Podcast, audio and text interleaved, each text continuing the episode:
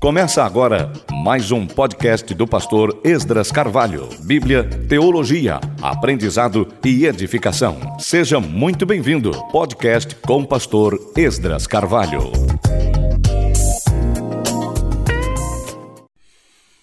Olá, tudo bem? Estamos nós de novo com o nosso podcast. Que bom que você está aqui com a gente. E vamos juntos toda semana compartilhando a palavra de Deus. Estamos em nossa série no livro de Provérbios. Hoje o capítulo 4. Provérbios só para quem quer viver bem. E hoje vamos falar sobre pais inesquecíveis.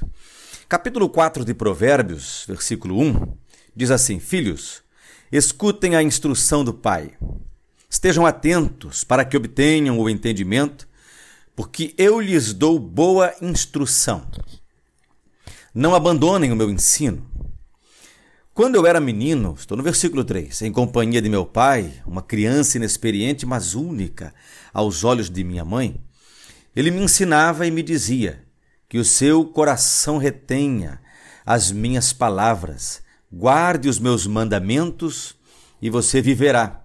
Agora deixa eu dar um salto para o versículo 10, que diz assim: Meu filho, escute e aceite as minhas palavras e os anos de sua vida se multiplicarão.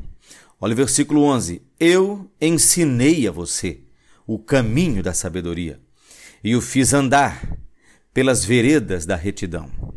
Pais inesquecíveis.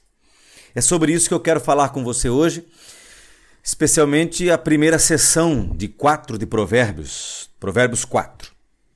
Nós já falamos nos nossos é, capítulos, episódios anteriores, sobre o valor da educação dos pais. Se você ler, por exemplo, o capítulo 1 de Provérbios, a gente falou sobre isso, quando é, o que o pai ensina a um filho tem a ver com instrução e orientação e correção. Quando no capítulo 1 ainda se fala sobre o convite da sabedoria, no mesmo capítulo se fala sobre o jovem não dar ouvido ao conselho dos tolos, mas sempre ao conselho dos pais. Aí lá no capítulo 2 falamos sobre a excelência da sabedoria. No 3, os conselhos dados aos moços. Falamos, então já tem vários é, áudios nossos por aqui, falando sobre a importância da educação que os pais dão aos filhos, mas com mais ênfase a importância de os filhos darem atenção ao que ensinam os pais. Agora, no capítulo 4, eu não quero cair em repetitividade. Quando a gente lê o versículo 1, por exemplo, está de novo repetindo o mesmo conselho: Filhos, escutem a instrução do Pai. Estejam atentos para que obtenham o entendimento, porque eu lhes dou boa instrução. Não abandonem o meu ensino. Ok, isso está dito e está repetido, mas e o que não está dito de forma expressa mas está no texto. Aquilo que a gente pode chamar de implícito. Hein? Você já parou para pensar nisso quando leu o capítulo 4 de Provérbios? Pois bem, deixa eu lhe dizer o que, que está implícito. Quando o texto diz assim, ó, filhos, escutem a instrução do pai, está implícito tratar-se de um pai que dá instrução ao filho. Estejam atentos para que obtenham o entendimento. Versículo 2 agora.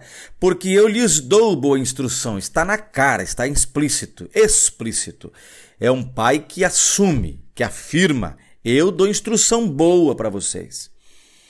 Então a pergunta que deve saltar diante de nós é: se você que está me ouvindo agora é pai, a pergunta é: você tem dado instrução aos seus filhos? É disso que eu quero falar hoje.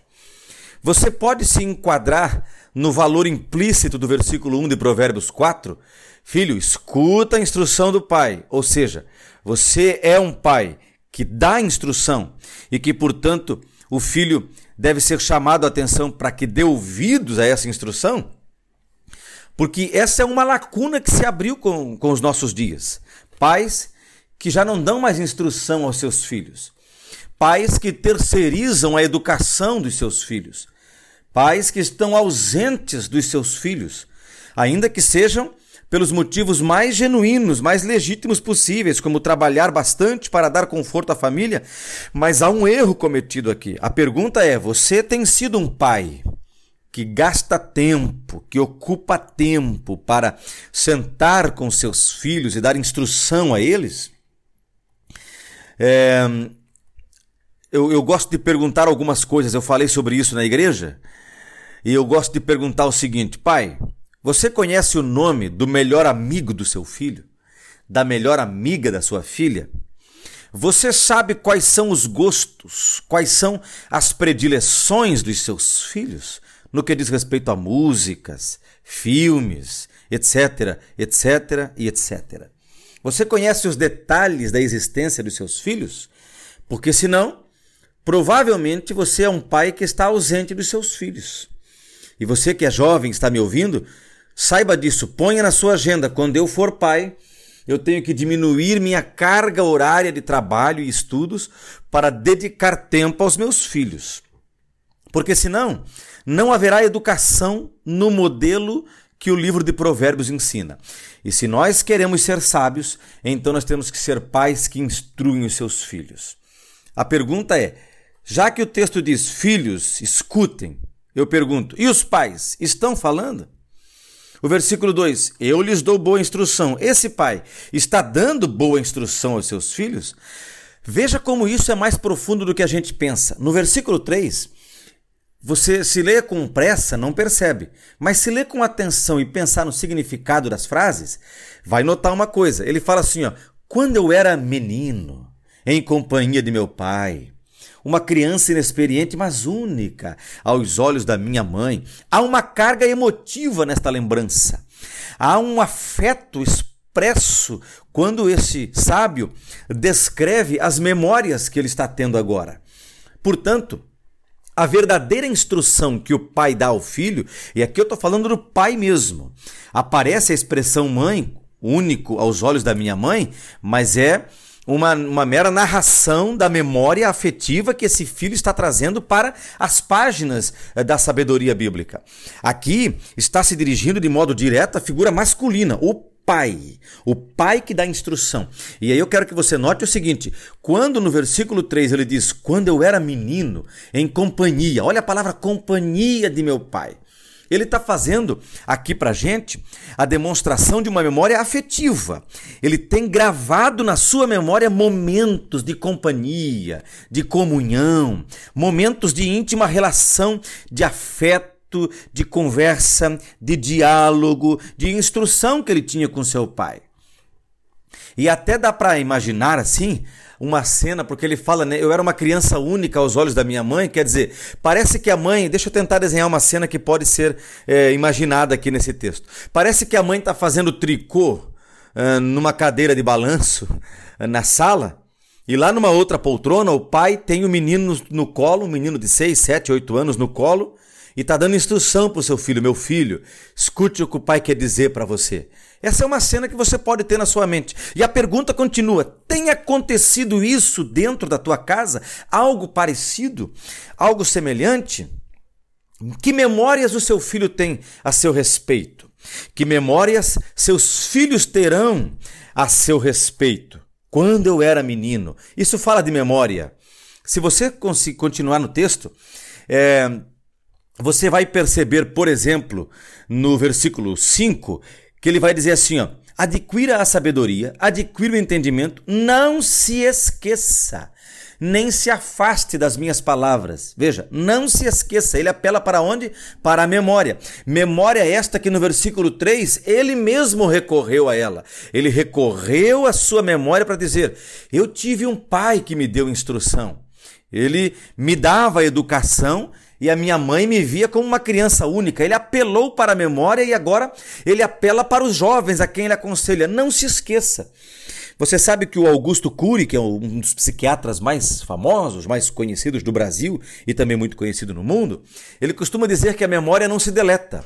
A memória é indeletável. Para ele, é quando você viaja por uma rodovia uh, e por mais desatento que esteja, mas os seus olhos eh, passam por uma árvore. Você nunca mais vai ter uma lembrança consciente, talvez, dessa árvore, mas ela está registrada na sua memória, porque ele diz que todas as experiências, flashes, visões, contatos e etc. que nós temos na vida, todas elas ficam para sempre guardadas num enorme HD que a nossa memória tem. A questão é que a memória se organiza por necessidade. Então, como eu tenho necessidade de usar a minha memória constantemente para ver o caminho da, da, da, da, minha casa até a igreja que eu pastoreio, então eu tenho esse trajeto gravado na memória e cada vez que eu ligo o carro eu vou sempre pelas mesmas ruas, porque a minha memória usa sempre essa informação.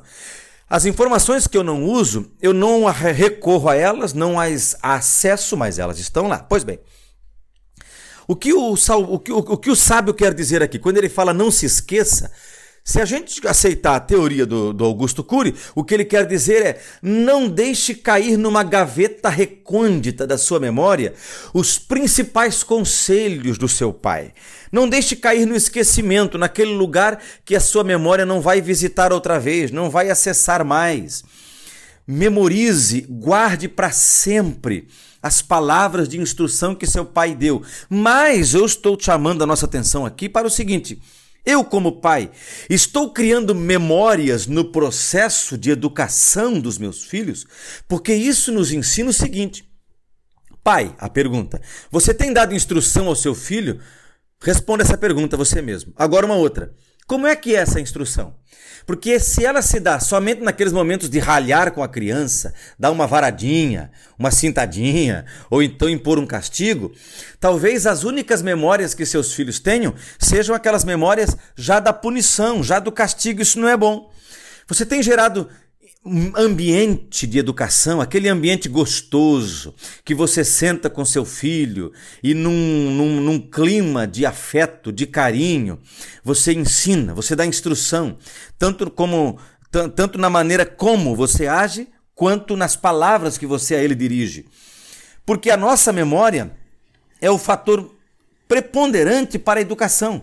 Porque afinal de contas, os nossos filhos vão crescer e vão chegar num estágio da vida que nós não vamos mais poder dar-lhes reprimendas ou aplicar-lhes castigo, punição e disciplina. E aí é que vem a história. Eles terão memórias, eles vão se lembrar com gozo, com prazer. Ah, quando meu pai me aconselhava, quando ele me ensinava. Eu tenho até hoje os ensinamentos. Eu, por exemplo, tenho muitos ensinamentos que meu pai me deu. Assentado à, à cama dele, ele se assentava com as suas costas apoiadas num travesseiro, no encosto, na cabeceira da cama, e nós fazíamos uma meia-lua. E ali o pai abria as escrituras e ensinava para nós a palavra de Deus. Você tem memórias assim? Você está criando memórias assim para os seus filhos? É muito importante que você, pai que me ouve, ou jovem que está esperando seu filhinho nascer, ou jovem que vai casar e vai ter filhos, saiba disso, é muito importante criar um ambiente educacional dentro da sua casa a partir do qual se cultivem momentos, experiências e circunstâncias tão boas, tão agradáveis no processo de instrução e educação, que no futuro seus filhos venham a se lembrar desses momentos e se lembrar com alegria, se lembrar com gozo, se lembrar com prazer. A figura do pai, o homem experiente, o adulto, é criando ambiente satisfatório, prazeroso, gostoso para dar instrução aos filhos. É isso que eu quero deixar hoje como aprendizado em Provérbios no tema Pais Inesquecíveis. Sabe, eu vou ler para você um trecho de um livro de um rabino judeu que eu gosto de ler, que é o Harold Kishner. Ele escreve um livro com o título Saber Viver num Mundo Incerto. O capítulo 4 tem o seguinte título deste livro do, do Harold Kishner: De súbito está tudo diferente. É mais ou menos assim: é, o, o, o filho se casa, faz um festão de casamento e termina aquele momento da festa vai para a noite de núpcias, termina o, a lua de mel e vem para casa. E de súbito está tudo diferente. Não tem mais o sofá onde o pai sentava com o filho para conversar. Agora é ele e sua, sua jovem esposa. ou ela e seu jovem esposo, e os dois começando uma nova vida. Pois bem, essa é a figura que estamos trabalhando no livro de Provérbios. Em Provérbios, capítulo 4, nós estamos pensando na responsabilidade que eu tenho como pai do Jader e da Jennifer de criar ambientes gostosos e prazerosos onde eu dou conselhos, instruções, converso e na nossa conversa, na nossa interação, eles aprendem coisas para o resto da vida, eles vão levar essas coisas com eles. E lá no futuro, lá na frente, assim como eu hoje me lembro do que meu pai fazia e como ele nos ensinava, que meus filhos se lembrem daqueles ambientes e desses momentos que hoje eu construo com eles para que eles tenham memórias afetivas prazerosas e gostosas, da instrução que receberam do pai. Pois bem, da figura importante de um pai, o homem, a figura masculina, experiente, criando ambientes e dando instrução para os seus filhos, eu quero fazer uma associação agora com o capítulo 4 do livro do Harold Kirchner. Esse capítulo 4 desse livro, que é o livro Saber Viver no Mundo Incerto, tem o seguinte título: De súbito está tudo diferente. Deixa eu ler para você um trecho, tá? Eu vou ler com calma, pausadamente, você presta atenção, se concentre aí, tá bom? Diz assim, ó: nos anos 80, o preço do marfim alcançou valores tão elevados que elementos criminosos do Botsuana, país que alberga algumas das maiores manadas de elefantes de, da, da África, viram uma hipótese de enriquecer matando elefantes para lhes tirar as presas. Os seus alvos principais foram elefantes adultos, na sua máxima corpulência, cujas presas eram maiores quando as autoridades se decidiram a punir a caça furtiva e os governos de todo o mundo baniram o comércio de marfim, os elefantes adultos de muitas manadas tinham sido reduzidos a uns espantosos 10%, deixando comunidades de elefantes imaturos, sem liderança adulta que lhes pudesse ensinar os comportamentos mais adequados. Os doutores Mark e Delia, os pesquisadores que compartilharam essa pesquisa que está sendo agora dividida conosco a partir de Harold Kirchner, eles diziam, disseram o seguinte, Harold Kirchner escreve isso entre aspas, tal como acontece com os seres humanos, os elefantes adultos conservam uma certa noção de ordem e paz dentro das suas famílias, cujos elementos têm laços muito fortes entre si. No Luangna do Norte, contudo, um terço dos grupos familiares não tinham adultos com mais de 15 anos de idade, porque tinham sido todos mortos. Muitos grupos eram inteiramente constituídos por adolescentes inexperientes, indisciplinados e não supervisionados. Alguns totalmente compostos por fêmeas, outros por machos, vagueando a seu bel prazer numa versão elefantina adolescente descontrolada. Em resultado desta mudança, as unidades familiares do Luangna do Norte eram menos coesas e os adolescentes mais agressivos do que em populações que não tinham sofrido a caça furtiva, ou seja, nessas havia adultos que eh, mentoreavam, ensinavam, educavam os adolescentes. Aquilo que os pesquisadores Owens eh, aprenderam a observar nos elefantes e o que eu aprendi lendo o livro deles, diz Harold Kirchner, é que, atenção, a estrutura social de uma sociedade, quer seja humana ou animal, desaba quando não há adultos disponíveis para modelar comportamento maduro e adequado para os jovens do seu grupo.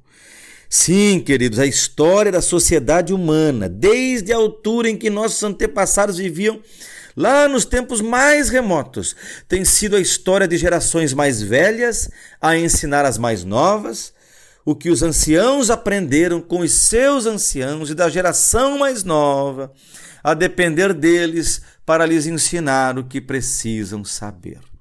Se eliminarmos essa aprendizagem por modelagem, abrimos caminho para o caos. Observe então como a figura do pai, experiente, maduro, passando instruções aos filhos é importante. Lá do mundo dos elefantes sai um casal de pesquisador que compartilha a falta que fizeram os adultos aos adolescentes e sai a associação que faz o rabino Harold Kirchner de pais ausentes dos seus lares e o comportamento indisciplinado, rebelde dos seus filhos. Portanto, fica para nós a máxima: Pai, você tem sido uma figura madura, experiente e presente na educação dos seus filhos? Você tem criado memoriais da educação que você passa aos seus filhos? Você sabe que seus filhos, assim como você, têm memória curta e se esquecem das coisas? E se você quer que eles tenham as principais balizas da vida, as principais diretrizes para viverem de modo sábio, você precisa ensinar isso agora aos seus filhos e ensinar de tal modo que isso se consolide. E, e a consolidação depende de você construir memoriais na mente dos seus filhos. Você sabia que Deus se preocupou em, em, estabelecer memoriais para que nós não nos esquecêssemos hoje das principais doutrinas da vida cristã. Por exemplo, em Êxodo, no capítulo 12, a partir do versículo 21, Antes da última praga, a décima, a praga da morte dos primogênitos, Deus estabelece a primeira Páscoa. É o cordeiro pascal que vai ser morto sacrificado e o seu sangue aspergido nos umbrais das portas. E aí o anjo da morte vai pesar, vai passar pelas casas dos israelitas, dos judeus, e não vai matar os seus primogênitos, porque o sangue do cordeiro da Páscoa uma figura, uma, uma prefiguração, uma, um apontamento profético do Cordeiro de Deus que morrerá pelos pecados do mundo, lá no Monte Calvário. É Deus estabelecendo um memorial. O povo judeu nunca mais deixará de celebrar a Páscoa. Nos tempos do Antigo Testamento, prefigurativamente, apontando para o Cordeiro de Deus pós-morte e sacrifício de Jesus, ainda hoje nós temos, estamos agora uh, vivendo a Semana Santa, a Semana da Páscoa. Esse, esse podcast está publicado na quinta-feira que antecede a Sexta-feira Santa. O domingo de Páscoa vem logo à frente. É um memorial que Deus criou para que não nos esquecêssemos da Páscoa. Mas tem mais do que isso. Lá eh, no livro de Josué, no capítulo 4, versículos 6 e 7, por exemplo, Deus dá ordem que para que passem pelo meio do Jordão, Josué tire também, ao passar, pedras do meio do Jordão para construir um altar. Altar este que servirá de memorial. Veja o versículo 6. Para que isto seja por sinal entre vocês.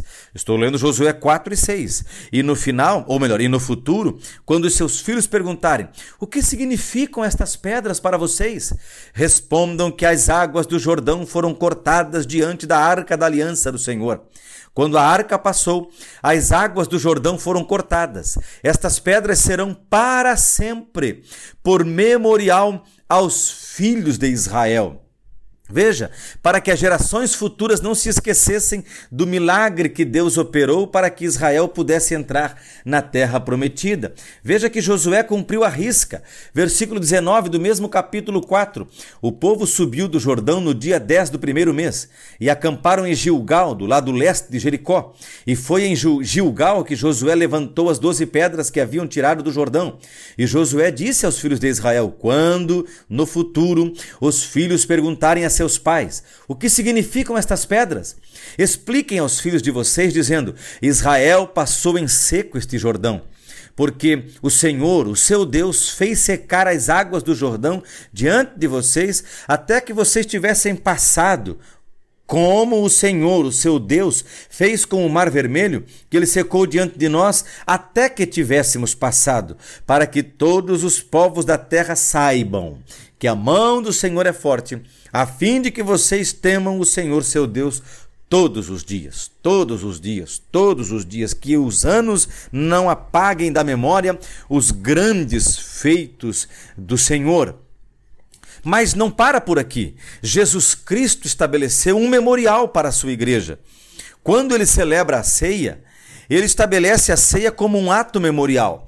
Você lê em Marcos e em Mateus sobre Jesus participando da última ceia, mas é em Lucas que nós temos o detalhe de que Jesus estabelece definitivamente como um memorial. Em Marcos e em Mateus, Jesus apenas diz: Esta é a última vez que eu participo uh, da ceia uh, com vocês. Mas em Lucas, ele estabelece isso como um memorial.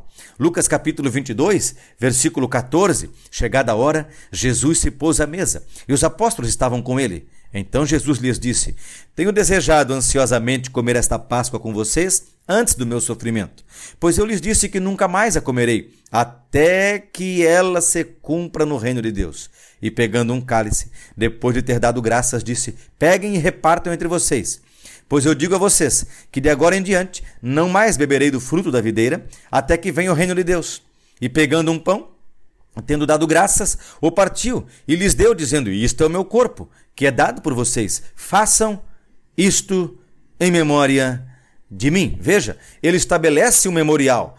É um ambiente criado para ensinar uma das principais principais doutrinas da fé cristã e para garantir que a partir deste memorial a sua igreja nunca mais se esqueça do seu sacrifício, o seu corpo moído e o seu sangue derramado. A ponto de em 1 Coríntios capítulo 11, Paulo fazer lembrar deste memorial e dizer a partir do versículo 23, porque eu recebi do Senhor o que também lhes entreguei, que o Senhor Jesus, na noite em que foi traído, pegou um pão e tendo dado graças, o partiu e disse, isto é o meu corpo que é dado por vocês façam isto em memória de mim. Veja, memorial. Do mesmo modo, depois da ceia, pegou também o cálice, dizendo: Este cálice é a nova aliança no meu sangue. Façam isto todas as vezes que o beberem, em memória de mim, porque todas as vezes que comerem este pão e beberem do cálice, vocês anunciam a morte do Senhor até que ele venha.